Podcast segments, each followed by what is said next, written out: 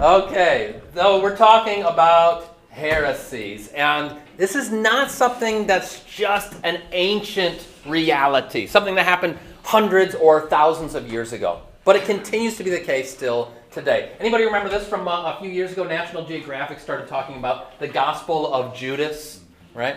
And when does National Geographic or whomever always put these magazines out? Right around Easter. You can count on it. You know, you go to the grocery store. Oh, yes. Suddenly we've found the lost version of Christ's betrayal, as the subtitle says. Or something even like the prayer of Jabez, okay, where it's a little bit more mainstream, more than 9 million copies sold. The subtitle of that one was Breaking Through to the Blessed Life. And this one is not as obvious as the Gospel of Judas, but it takes some truths of Scripture and runs with it in a way that is contrary to the core doctrine that we profess. Or talk about somebody like T.D. Jakes. Anybody ever heard of T.D. Jakes? He's a a very popular kind of TV preacher, seven time New York Times bestseller. T.D. Jakes doesn't believe in the Trinity. He, he does not profess in the divinity of Jesus. He's part of what's called oneness Pentecostalism. Okay? Now, this is just out there all around us. Oh, I didn't even get into the Da Vinci Code. Now, this is going back a little ways, but you remember the Da Vinci Code? Which professed to be a novel. It says it's a novel, but I can't tell you how many conversations I had, especially around like 2010 when this first came out, with people who took that as gospel, right? They said this, this is telling us some historical truth, but it, it was espousing some ancient heresies. Ross Douthat, who's a, a, columnist with the New York Times, and a couple of years ago wrote a book called Bad Religion.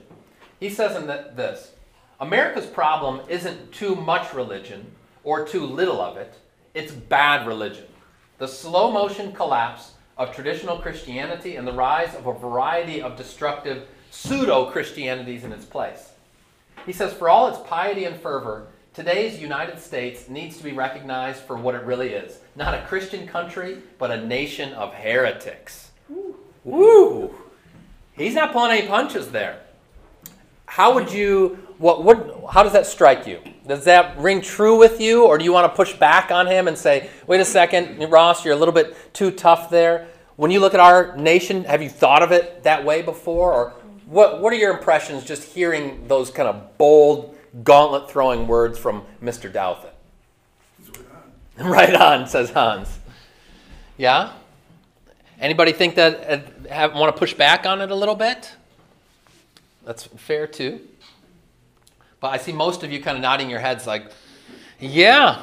I mean, to the extent that there is religion in our country, um, so often it tends to kind of go off in all kinds of crazy ways. Part of that is the roots of our nation. We're a very entrepreneurial, you know, individualistic country where it's like, you know, anything kind of goes. Let a thousand flowers bloom. There's a lot of good stuff about that. Don't get me wrong. Mm-hmm. But when it comes to faith, it can create problems along the way. Yeah, Bob? Yeah, always, it always goes back to theology of cross, theology of glory. Yeah. And our, most of the faith in our country is devoid of the real cross. Yeah, so Bob brings up um, a distinction we uh, shared in a sermon a few weeks ago between theology of glory and theology of the cross. That theology of glory, especially of, of human glory, is always looking for ways to exalt the human person which ways we can get around the cross of Jesus and ensure that God is basically, like, well, as uh, one sociologist put it, he's kind of our butler in the sky, right? He's the guy that we can call on when we need something, but otherwise, he's not going to be too involved with our lives. Of course, this is not the God who's revealed to us in the scriptures, in the person of his son Jesus, but it's a very common kind of, of viewpoint.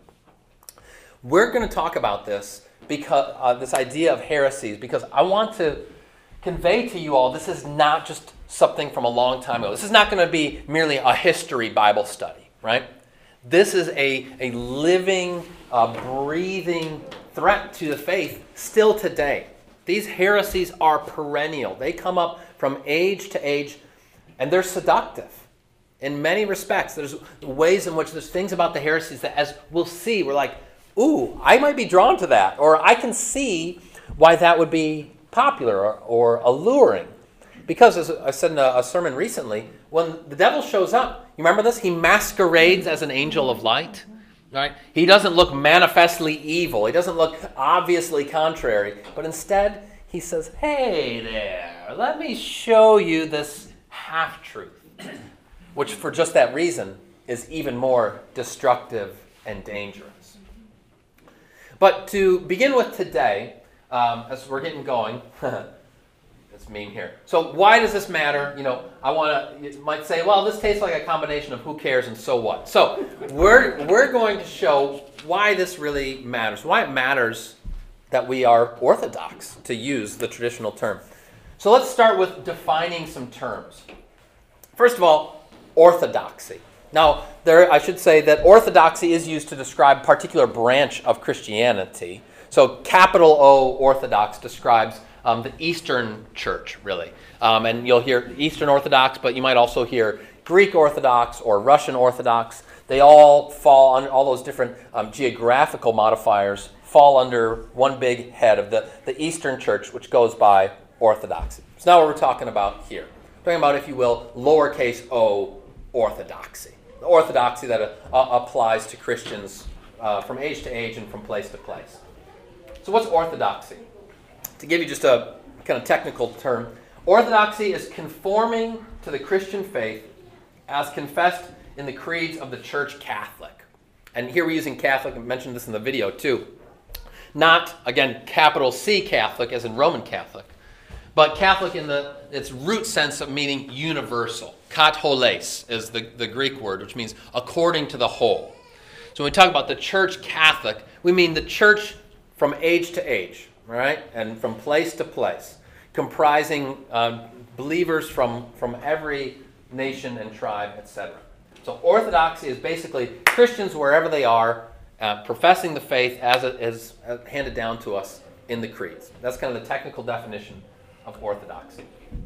Stanley Hauerwas says that orthodoxy, and that's the picture of this dude here, orthodoxy is the hard discipline of learning to say what needs to be said and no more. learning what say what to say what needs to be said and no more. Okay. And uh, there's two characteristics of it that I want to make mention for you in particular. One, orthodoxy is going to embrace paradox and mystery. Why is that important? Why is it important that, that orthodoxy is able to live with that kind of paradox of saying tr- two things that in some ways seem to be counter, but to hold them both at the same time? Why is it important for, for orthodoxy to, to dwell in mystery at times, too? What difference does that make? Yeah, Jana. Because the word orthodox um, means something that is stern. I mean, that's the, Okay. the outlook that you have of that word. But embracing paradox and mystery gives it leeway Yeah, and encourages us to look at things in a different way and Sure. explore the mysteries of faith. Yeah, well, and this, this is its own kind of paradox to it. That orthodox, like you say, that can ha- perhaps conjure a sense of, of rigidness. You know, of, this has to be this way. But in fact, it's just the opposite. What orthodoxy does, and professing this, this faith that we have, it liberates us to follow God's truth where it leads us without preconceived notions about what can be and what can't be, right? If we're going to follow the, the truths of Scripture, sometimes it's going to lead us to some places that seem totally counterintuitive and contrary to normal human logic. In fact, you know, if we think that, um, you know, if everything that we believe was just perfectly logical and any human being across time could have just figured it out, even apart from the Scriptures, that's a surefire sign that you're a heretic. like the truths of God, of course, are going to run contrary. My ways are not your ways, God says. My thoughts are not your thoughts. Like if everything we believe, we're like, okay, God's thoughts are my thoughts. We're on the same page with all this, God. We're making a God in our image, right? That's that's a, a real problematic thing. So that's the first uh, feature of orthodoxy. Perhaps itself paradoxically, it embraces paradox and mystery. Then, secondly, it sees the whole of God's truth. Sees the whole of God's truth. And this touches on what, what Bob shared, which is that it's so easy to just grab bits and pieces. Um, I say, and I, I'm pointing at myself as much as anybody else, as Christians, we love the highlighter, right? Here's, here's the things I'm going, going to highlight. Here's the parts that I think are, are really important or applicable. These other things about forgiving everybody, well, I mean, We'll just not highlight that part, right? uh, orthodoxy is going to see the whole of God's truth, the whole counsel of God, is how the Christians have traditionally phrased that. And so, one way to think about it, or to envision it, and I love baseball, and so this is kind of how I picture it, is what the creeds do is that the creeds kind of form those boundaries within, uh, within which there's proper confession of faith. But how far do the, the fair lines or the foul lines go? How far do those, do those uh, for, you know, if you're a baseball fan or even if you're not, how long do the, the, the lines go? Infinity. Infinity, right? And it just, it goes on and on. Within those bound, within those lines, there is so much there to explore, to understand. Within God's truth and what, what it means to be orthodox, we have these, these boundary markers. But within those boundary markers, there is so much vastness to explore within the identity of God, within His truth as He has handed it down to us. It's not a straitjacket, see. It's not a, a constriction. It's more like well, it's more like the reason why, as parents, we want to have fences for our kids. Is that so that they can't ever, you know, explore or go? It's to keep them safe. And then within that yard, you're able to fully enjoy it all the way up to the, up the edges, right? Able to make the most of, of that space. Does that make sense? Mm-hmm. Just an analogy, Patrick. I'm pretty sure he made partialism up. I'm very sure he made it up because I, I, don't remember Voltron. All right, let's look at the flip side then and talk about heresy then. The picture there is a guy named Alister McGrath. And he says that heresy is a form of Christian belief. Note that. It's a form of Christian belief that more by accident than design ultimately ends up subverting, destabilizing, or even destroying the core of Christian faith. So notice this that he says that heresy is a form of Christian belief. Okay? So it's not somebody who starts out, it's not from, um, heresy doesn't arise from utter opponents of the faith, right? There aren't atheists who are formulating heresies and trying to make it popular. Heresies start from within. You know, just like that the old movies used to have. The call is coming from within the house. When it comes to heresy, the call is always coming from within the household of God. That's where it starts. And then he also points out this more by accident than design. And again, showing my age, but I remember when I was a kid, there used to be these PSAs on, during the Saturday morning cartoons so they could brainstorm us effectively, brain, brainwash us effectively, where there was the, the guy who was saying, you know, nobody ever says, I want to be a junkie when I grow up. Remember those? Nobody sets out to be a junkie. Likewise, he's saying, nobody sets out to be a heretic.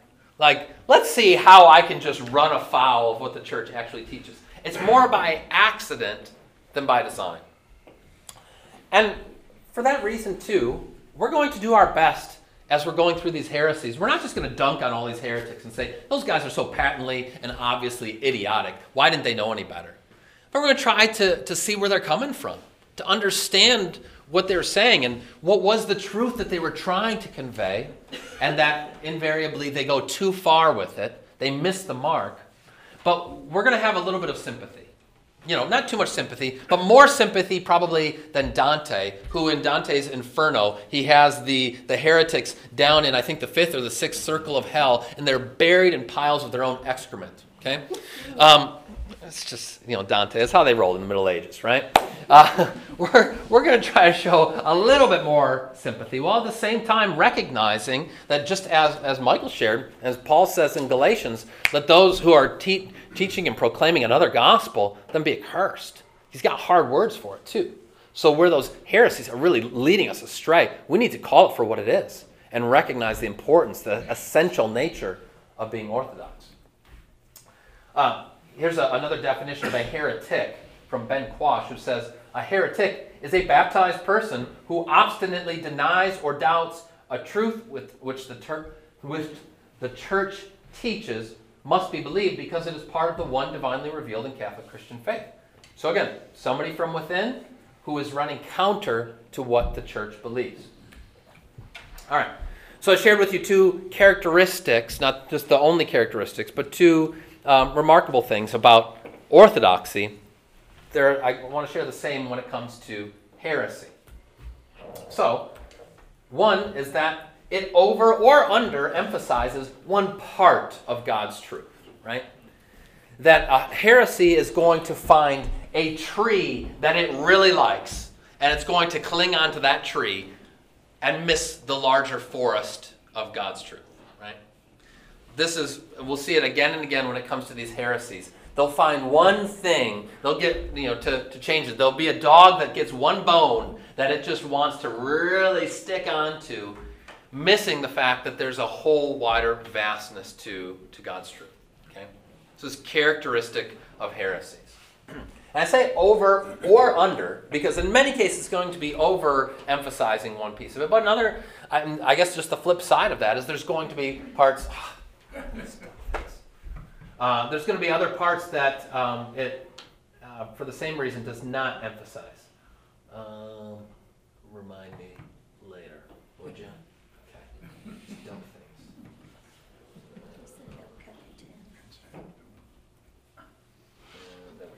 All right, good. That's about the best I could hope for there. All right, and then the flip side of the other thing, uh, characteristic we said of orthodoxy, heresy will avoid that paradox and mystery.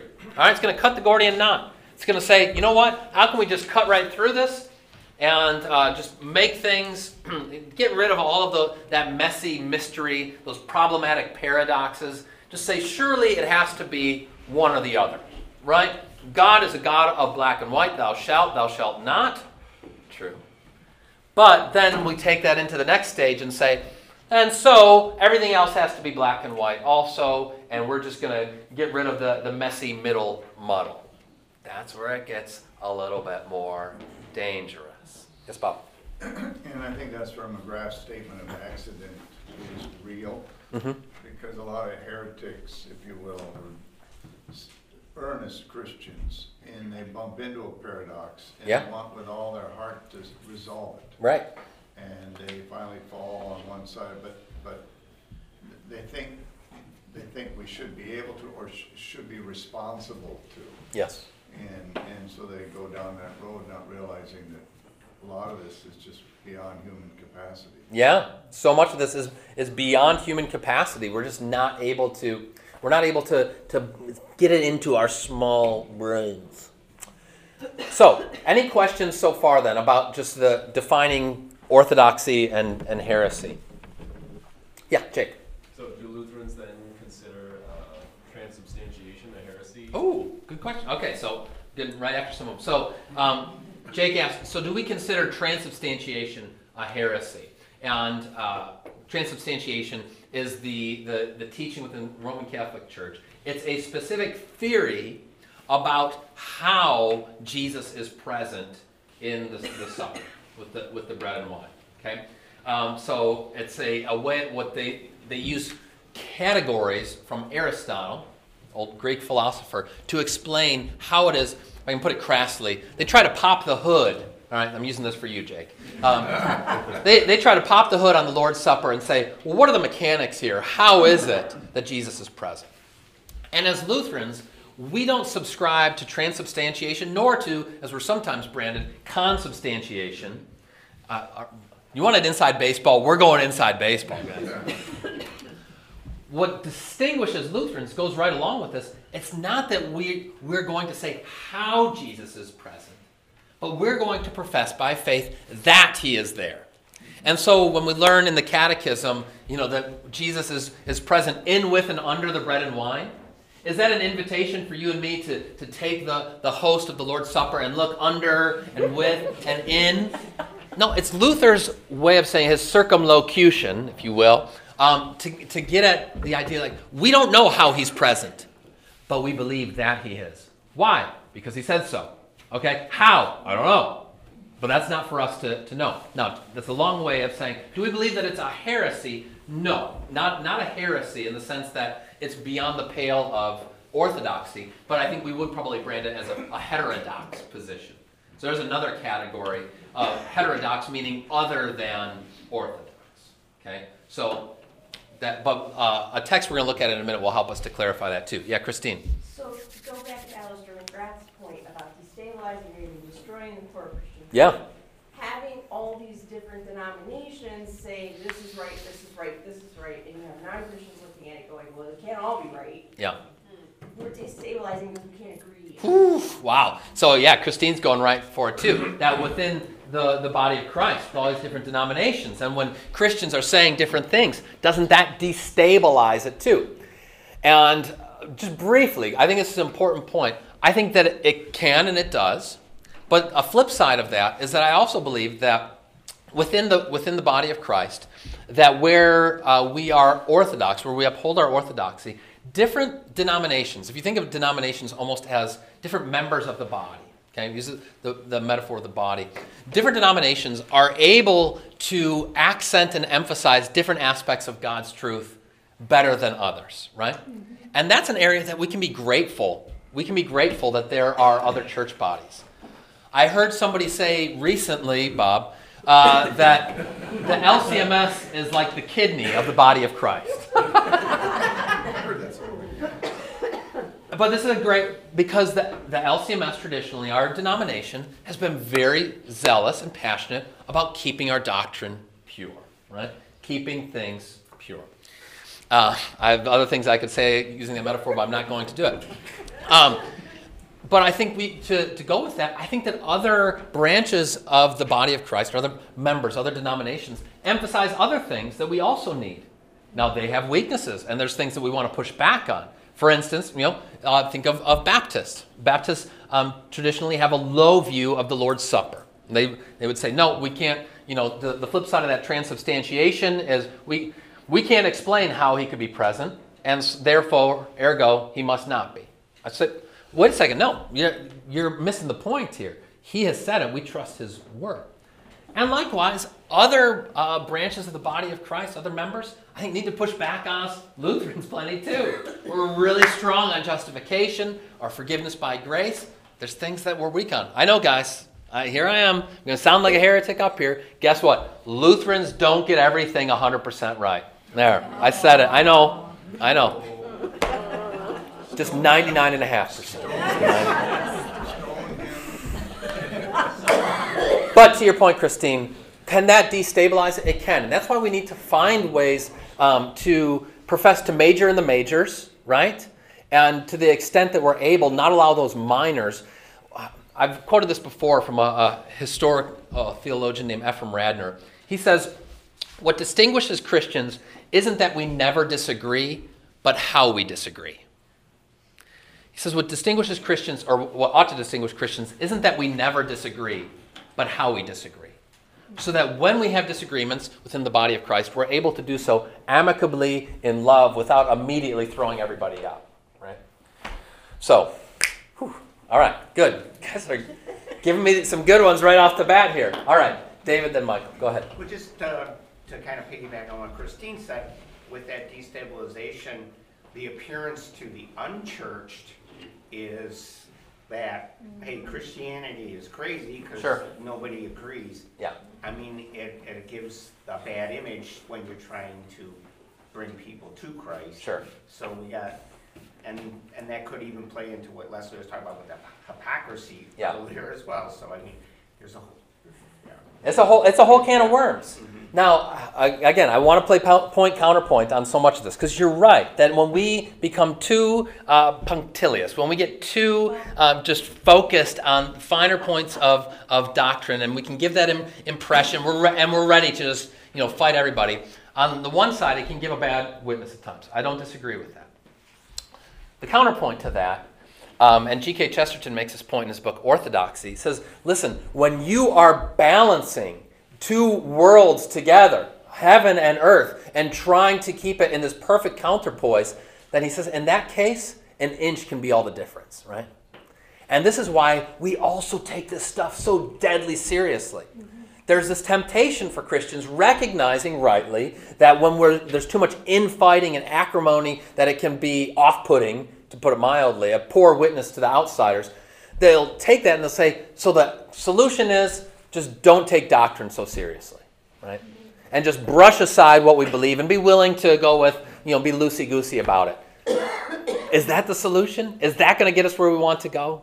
No. then you end up just sliding in slippery slopes of heresy and worse. When we have souls at stake, it matters what we believe and what we profess. But is it possible? Is it possible to hold to that and to confess it in a way that is winsome and compassionate and loving, even as it is unmoving and, and says, like our brother Luther did, Here I stand, I can do no other? Is it possible to live there? Probably not. But that's what we're going to try for, folks. right? That's what we're trying for. That's what we're aiming for. And the closer we get to that, I think the more faithful witness we do give to a watching world. Yeah, Michael. Um, it was stated earlier that heresy generally comes from within the church. Um, just want to get your take on, if you go back from a historical standpoint to about 1850, there were ideas that were postulated in that time period. About like end times type stuff? Uh, all kinds of stuff. You got uh, Westcott Hort's critical text. You got uh, Mormons, Jehovah's Witness, Yeah. communism, relativism, all occurred in that sense. In that. Yeah, it was kind of a So- breeding ground. So it really wasn't, but those ideas weren't wholeheartedly accepted at the point at which they were postulated. None of them were. And it wasn't until about, I don't know, 1940-ish, turn of the century, where academia began to accept some of these ideas as valid ideas. And then ultimately, um, academia, with its clout, began Sure. to impress upon the church these ideas that were unorthodox. And then the church began to adopt um, unorthodox positions that were not new ideas, they were actually Sure. old ideas. And then the church now finds itself, I'm talking church in the broader sense, Yeah. the more um, modern way, I guess Sure, to say. yeah. And then, so we've abandoned it. So from that perspective, I see heresy, by and large, coming in great part from academia, not primarily from the internal structure of the believing community studying the Word. So okay, oh, this is this is good. So what Michael's saying, if I can kind of summarize what you're saying, is that you know I said that heresy, and reflecting on Alister McGrath's definition, heresy historically has come up from within the church.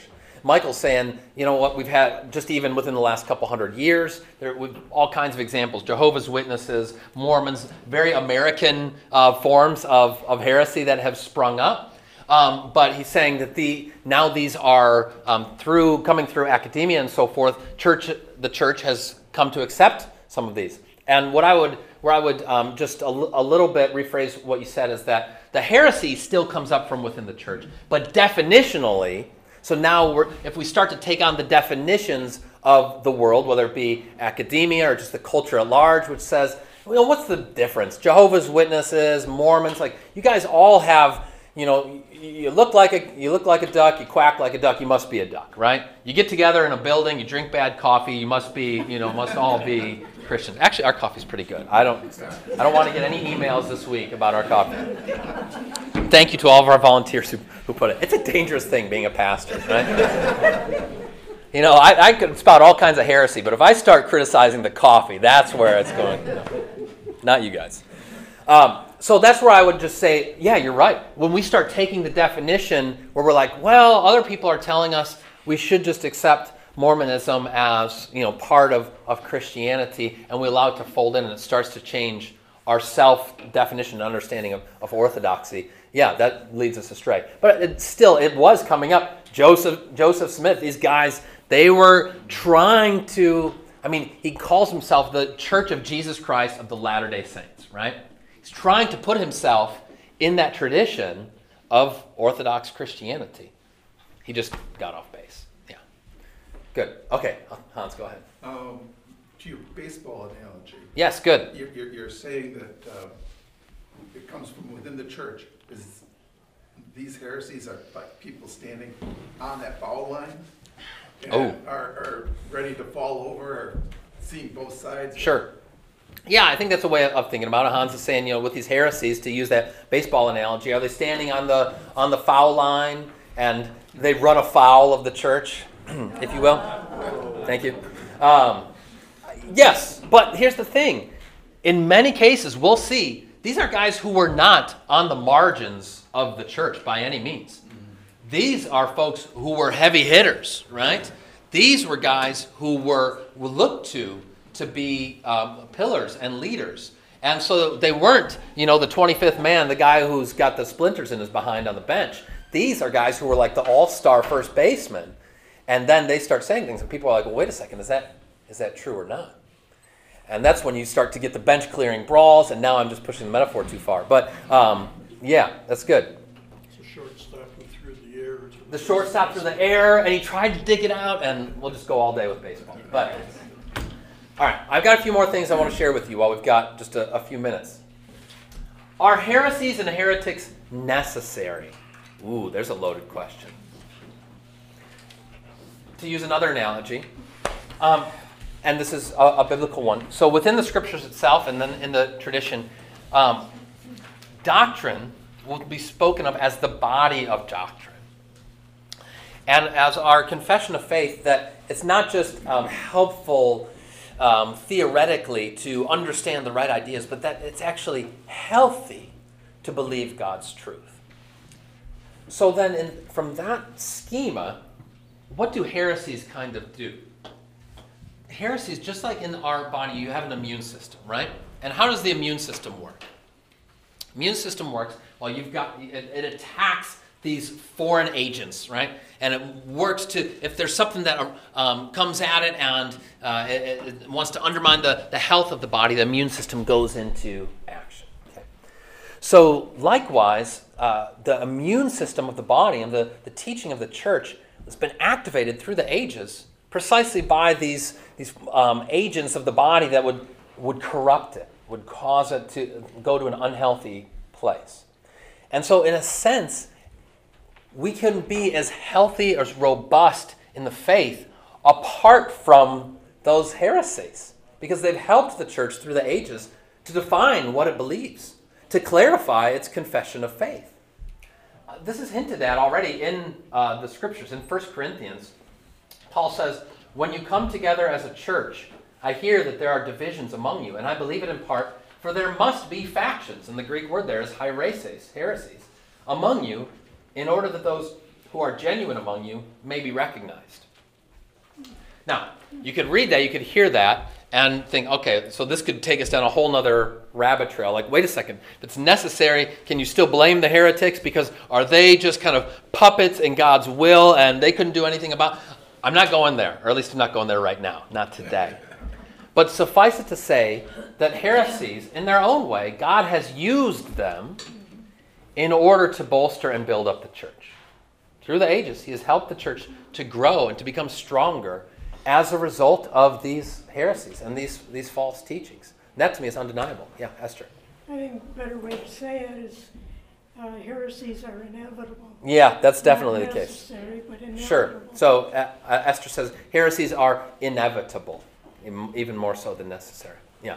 It's good. Yeah, Bob. But the role they play is to assist the church in understanding and, if you will, stating the truth more clearly. Yes. The role that they play is helping the church understand and to state the truth more clearly.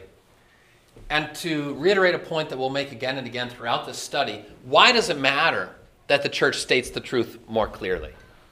This is the question that too often doesn't get asked, especially, I would say, within our Lutheran circles, to go back to that that weakness that we tend to have is that we say, well, that's just, that's an end in itself, stating the truth more clearly. And I agree that that in itself is a goal worth aspiring to.